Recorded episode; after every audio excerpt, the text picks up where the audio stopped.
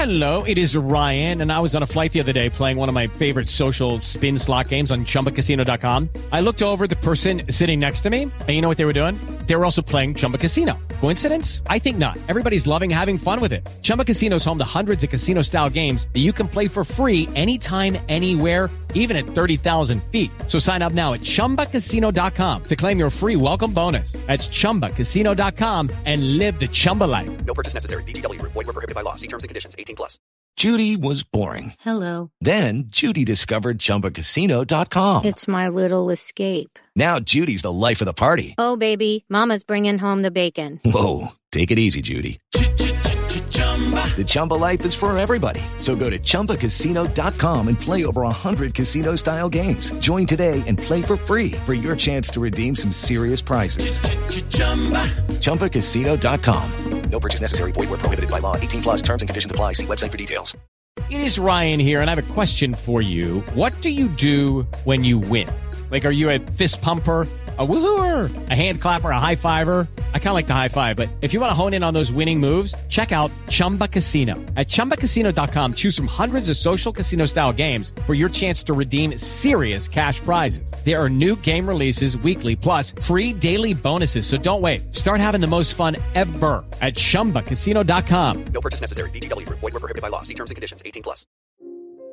At AJ Products, we offer workplace solutions for office, school, warehouse, and environment. But at AJ, we do things differently. Our approach to quality and innovation means we design and make many of our own products, giving a more unique and personal service to our customers. Like our classic and campus clothes lockers, designed and built in our own factory. And our whiteboards, guaranteed for 25 years, only at AJ. Visit ajproducts.ie or call 01 28 11 700. AJ Products. Surprisingly more. Ask AJ.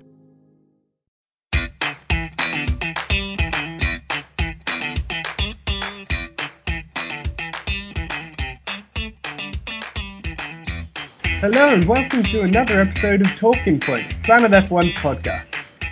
Again, there's no race to discuss this week, or for a while for that matter, but there's still plenty of stories to go through. Doing so is myself, Finley Crebolder, and as always, the site's editor, Michelle Foster today. Uh, Michelle, how have you been enjoying this uh, these strange few weeks? Been a, it's been a very strange few weeks. I don't think I've ever had uh, so many weekends off in my entire life. So it's uh, the family's enjoying it at least. We get to spend some time together. But uh, yeah, the world without racing is a very weird one. It is, it is. Well, before we get into everything that has happened in that world today, uh, I should just clarify to all the listeners that uh, thanks to that damned coronavirus, we currently don't have access to the studio we usually record from. So uh, I'm doing so from home. So if the sound quality isn't great or you hear a dog in the background, apologies. But uh, at least it hasn't caused us to postpone or even cancel the show altogether. When the same can't be said for much of the F1 calendar, sadly. So obviously in the last week we've got the Dutch and Spanish Grand Prix have joined the list of postponements, as uh, and coming from this morning, Baku looks likely to join that list as well. Um, and the big big news was that the race in Monaco hasn't ju- hasn't just been postponed; it's been cancelled altogether. We spoke a bit about Monaco last week, and probably in a few other episodes. In that, uh, as a race, it's not great, but it's just the spectacle of it is so quintessential to the Formula One makeup that it, it, it's a pretty strange season without a Monaco Grand Prix, isn't it? Yeah, it's the first time in decades that Formula One won't be racing in Monaco. Um, I think we were all a little shocked when the announcement came that the, the Dutch and the Spanish Grand Prix had been postponed. Uh, the assumption was that Monaco had been as well, and then they came out a couple of hours later um, and said, no, actually, their race has been cancelled. Um, it subsequently emerged right about the same time as that statement was made. Prince Albert's tested positive for the coronavirus. So that may have had a, uh, played a role in their decision. But I think the big thing is because Monaco is a temporary facility, it takes them a couple of months to actually set up. And right now, they can't get people there to help them set up because, like every other country on this earth, they've also closed their borders to try and protect the people. So yeah, weird. A, a season without Monaco. Um, I'm sure there are a lot of people who are actually relishing that. It is, like you said, a bit of a boring race. But at a time when Formula One is taking a financial hit, they really did need that uh, schmoozing to be going on. Yeah, I think what you said about um, you know them take having to put up the circuit is definitely um, probably the biggest factor. I mean, I went there just on the way. My, me and my dad were driving back from a holiday in Italy. We were passing Monaco, and we thought, oh, we should just go down and walk around it for a few hours. So we did, and honestly, it's you look at it and it's pretty unbelievable that they just build a racetrack there. Like it's right in the center, and it, obviously it's just a normal public road. So yeah, I imagine it does take quite a lot of time and manpower to build it. So yeah, I guess it does make sense. But yeah, it is it is gutting. I I, I never thought I'd miss it really because yeah, obviously the Saturdays are a lot more interesting than the Sundays. But uh, obviously so far that and the Australian Grand Prix are cancellations, the rest are postponements. The Baku Grand Prix postponed. Do you think we're going to get any other races full on cancelled? Those kind of announcement in the next few weeks, or are they just going to announce a load of postponements for the time being?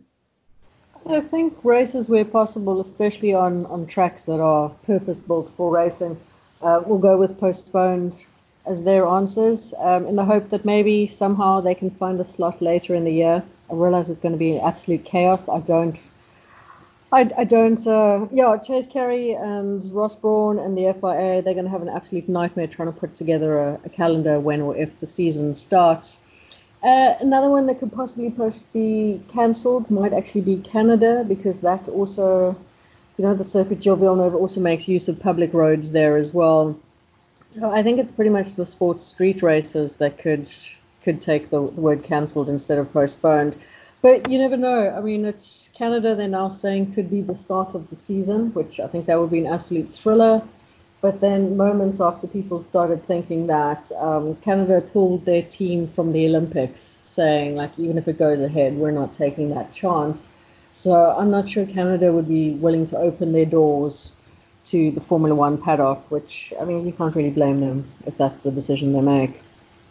I'd love Montreal to be the first race of the season, but with the way things are looking at the moment, I really can't see the you know the full circus being able to get back underway again.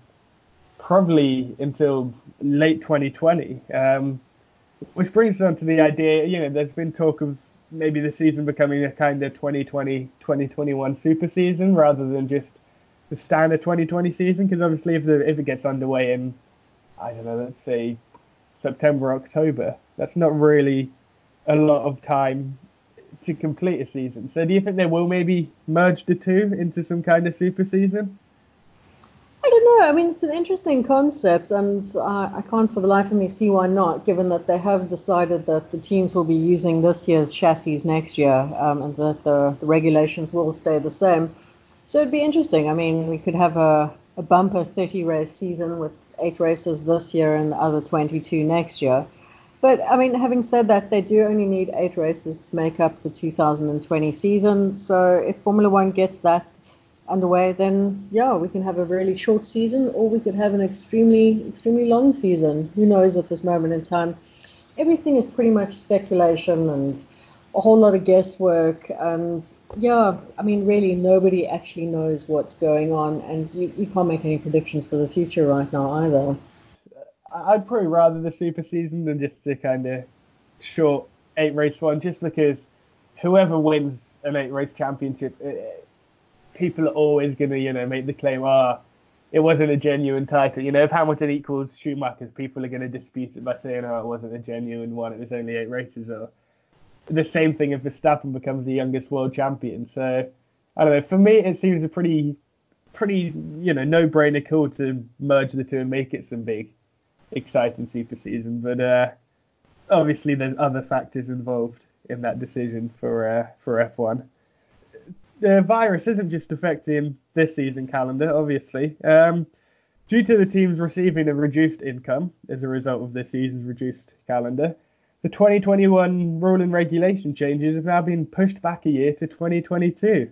Seeing this was, to me, more gutting than any any of the 2020 race calendar announcements would have been. You know, if we lose a few races, okay, but I, I think everybody in the sport was very ready for a kind of ch- changing of things on the grid for 2021. So it's uh, it's a shame to have to wait a year, but it's probably the right call, isn't it? I think it is the right call. Like I say, it is a shame. We were all really looking forward to Formula One pressing that reset button uh, to hopefully have a situation where we had cars racing wheel to wheel throughout the Grand Prix as opposed to just on laps one to three and and then the final five laps as well. So yeah, really, really disappointed for that. But at the same time, you can understand why Formula One made that decision. Uh, like you said, the teams are losing money hand over fist. The more races that are postponed, that will eventually, I'm assuming, become cancelled because there's no way they're going to go from race to race weekends, one after the other, to try and fit in as many as possible. Uh, it's just not feasible with the, the transport and everything that goes on in Formula One. So yeah, I think uh, I think no matter what, we're going to be in for a shortened calendar. It's going to be shorter by less than by more than just the two races that are. So it's a lot of money that the teams are losing. Um, Helmut Marko reckons they're losing 100 million for every five races that don't take place. So the Formula One teams and the FIA and Liberty Media, they've all agreed that next year's rules will be the same, the technical rules at least, and teams will race the same chassis. Uh, this is a very interesting one for McLaren, as they are swapping engines at the end of the season. Um, and as someone put it, so aptly put it, you can't just stick one engine into a chassis, pull it out, and stick another one in. They're completely different in their design and everything. So great choice for Formula One for the teams financially, except perhaps for McLaren. That could be a bit of a problem. Yeah, I saw as well. McLaren, I can't remember if it was today, yesterday, or when it was, but they did announce that um, the, that they're going to go ahead and take the Mercedes engine for next season because a lot of people logically assume that maybe that, that engine change would be delayed a year as well. Do you think maybe that's something they legally can't do due to a contract they've already signed, or is it a, a choice that they want to get the Mercedes engine in there? I honestly don't know because, like I said, you, you can't just stick a different engine into the car. The car's designed partially around that engine and how it works and how it's fitted. So it really does involve changing quite a bit of the car, which could be an expensive endeavor for McLaren. And they'd be the only ones having to take that financial hit because the rest of the teams would all be putting the Abu Dhabi car on the Australian grid.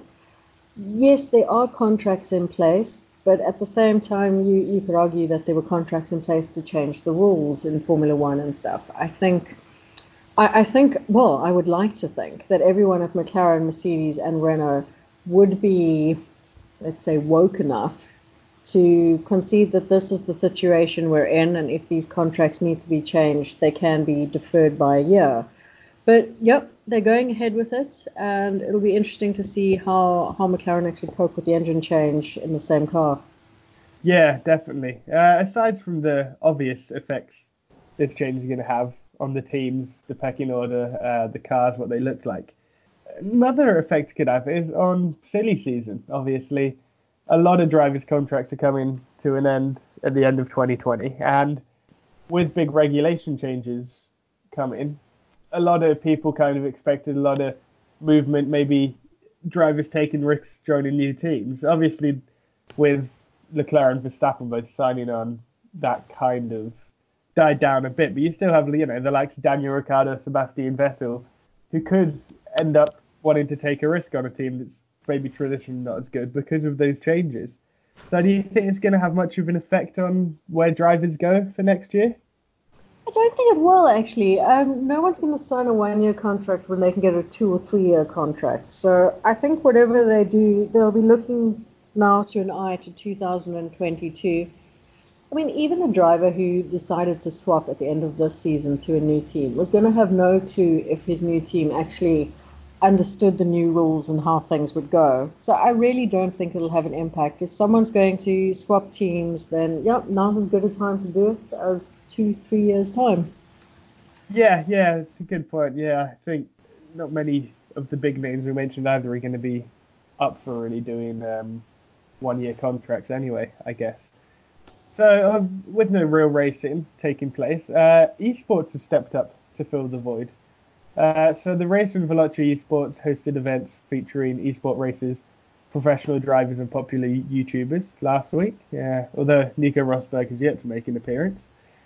And now F1 themselves are joining, announcing a virtual Grand Prix series to fill in each week until they say the end of May, uh, but they also put a little asterisk saying that it may go on longer depending on what happens. Obviously, it's not the real thing, but um, before we get into how it is, it, it's a it's a pretty good initiative from the sport, I think, isn't it?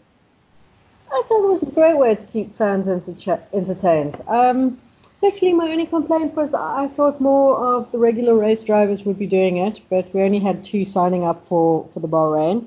I don't know, maybe the others, if they see how popular it is with the fans and how many people actually tuned in to, to follow this online, uh, might jump at it. Maybe teams might have something to say as well. I mean, the drivers are now on extended holiday. So they're still getting paid. I'm going with a lot of money. So yeah, it would be nice to see a, a, couple more of them chip in to keep the rest of us entertained. Yeah, what I'd love was get every F1 driver to you know stream their own uh, their their own race. So obviously Lando Norris has been streaming whatever he's got up to in his races, and uh, oh, it's been great fun. You know, it's uh, I look at it, I'm so happy he hasn't. Uh, obviously, there were those comments from him at the start of the season saying he's going to tone it down a bit because of complaints, but uh, I don't know. Watching that just is a you know, is an advocate for why he shouldn't. Um, it's been great fun, and yeah, I'd love to see more drivers take part. I think Kimi streaming a race probably never happened because there's probably not much he'd like to do less than that kind of thing. But uh, yeah, you see Kimi or Ricciardo streaming a race, I think it would be great. Yeah, it would be fantastic for Formula One. Um, the closest Kimi gets to streaming races is, is showing videos of his young son Robin in the in the simulator at home which is, is always cute, but that's just a couple of seconds long. So, as you said, it would be nice if the other drivers got involved. I think Lando Norris is an absolute legend for doing this. Like you said, he said at the beginning of the year he's going to tone it down uh, because he'd been criticized by people, you know, and and he hasn't at all. And I think it's absolutely wonderful. He has a way of bringing Formula One to the people you know, through social media through his streaming, through his Instagram posts and his Twitter things. And the kid's got a great sense of humor. So yeah, long live Lando Norris in Formula One. Yeah, yeah, definitely. So uh, that's the state of affairs in F1 at the moment. Was with the lack of races. They may be slightly depressing, but thankfully Pedro de la Rosa kindly gave us something else other than uh, COVID-19 to talk about, with some uh, some quotes he gave on the uh, Beyond the Grid podcast. So effectively, he, uh, I mean, there's a lot of quotes, but I'll just cut them down. He said, uh, on regards to Hamilton and Alonso's pairing back in 2007, he said, if we look back, that driver pairing is possibly the strongest there's ever been. I always think the new generations are stronger, so it's nothing against Senna Prost. They're my heroes, forever heroes. But I think that level, Fernando Lewis was amazing. Unsurprisingly, that's caused quite a stir among the, uh, the Formula One fan base. Uh, I mean, yeah, it's a pretty controversial comment. So we're just going to read out some of the comments that have been left on our article uh, with the quotes. So uh, Erica Reyes said, uh, racing wise, I'll bet on an Alonso Hamilton pairing as the GOAT. Senna versus Prost comes close, but Alonso and Hamilton never resorted into ramming each other, even in their most heated moments, and even in the in the succeeding years. Yeah, obviously the same can't be said for Senna versus Prost there. Branko Kobas said Senna versus Prost. Robert Martinez said Ayrton Senna and Alain Prost by far the strongest pair in F1 history. But yeah, that's obviously a pretty popular one. Uh, but then we do have some that are still, some more that do agree with the Hamilton Alonso claim as well. Uh, what are your thoughts on it? I mean, it's a bit of a strange one, isn't it? Because ultimately they didn't win anything together in their year together, and it kind of ripped up the team from the inside. It is an interesting one because if you take them as individuals, Lewis Hamilton and Fernando Alonso are two of the best drivers that Formula One, you could probably say Formula One has ever seen. They're both fantastic drivers, incredible speed, car control. They've got everything to them. Uh, were they the best driver lineup? No. They were probably one of the worst teammate pairings that McLaren have ever had.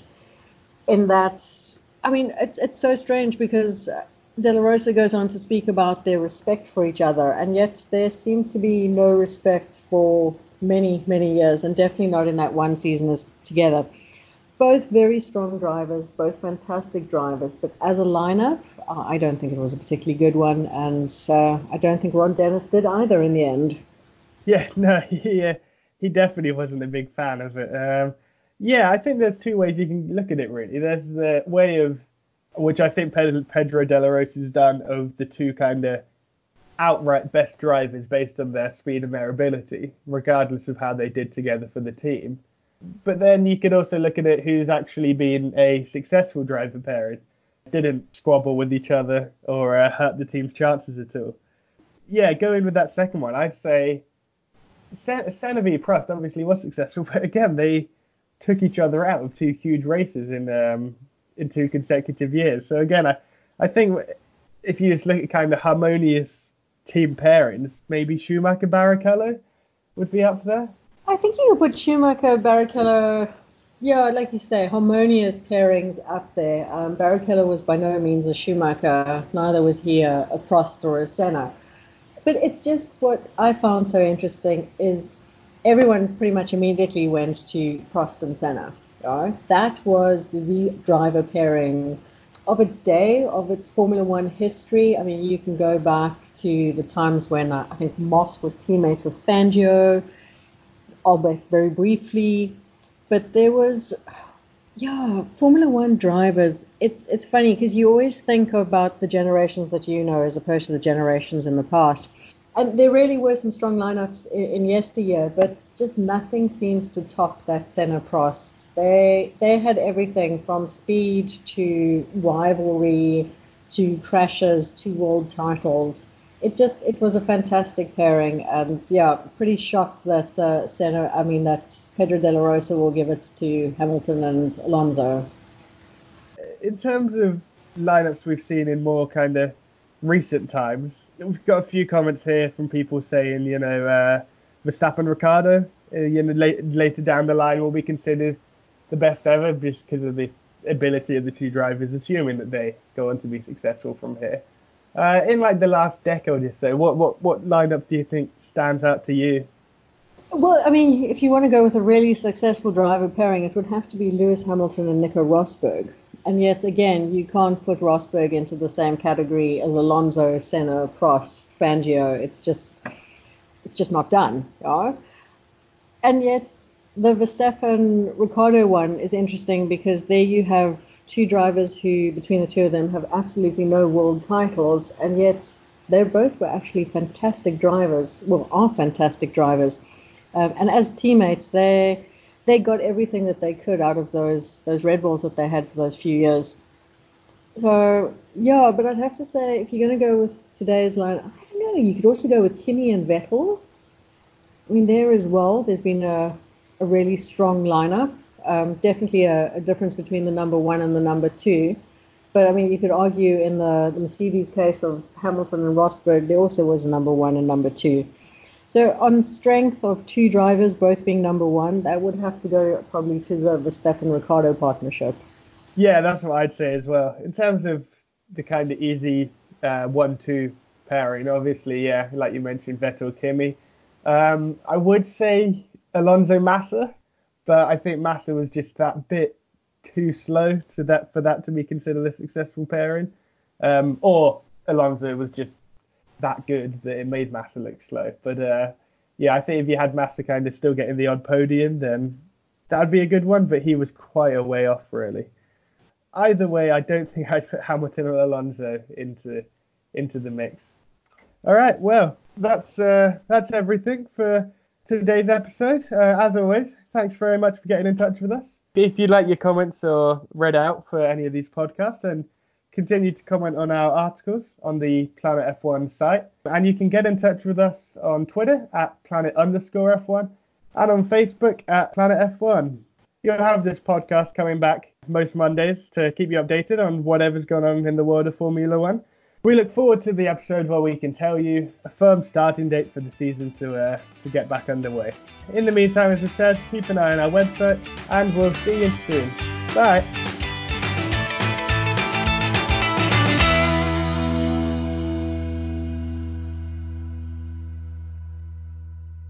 Trying to recruit someone right now? At irishjobs.ie, we know it's just one more thing on your endless to do list. Somewhere between preparing Friday's presentation and picking up dinner. That's where irishjobs.ie can help. With almost 1 million registered career seekers in our constantly updated talent bank, you can be sure you'll always hire the pick of the bunch. Take that to do list. Get a fresh perspective on your recruitment. Visit irishjobs.ie forward slash hire. Sports Social Podcast Network. Okay, round two. Name something that's not boring. A laundry? Ooh, a book club. Computer solitaire, huh? Ah, oh, sorry, we were looking for Chumba Casino. That's right. ChumbaCasino.com has over 100 casino style games. Join today and play for free for your chance to redeem some serious prizes. ChumbaCasino.com. No purchase necessary. Full prohibited by law. 18 plus terms and conditions apply. See website for details.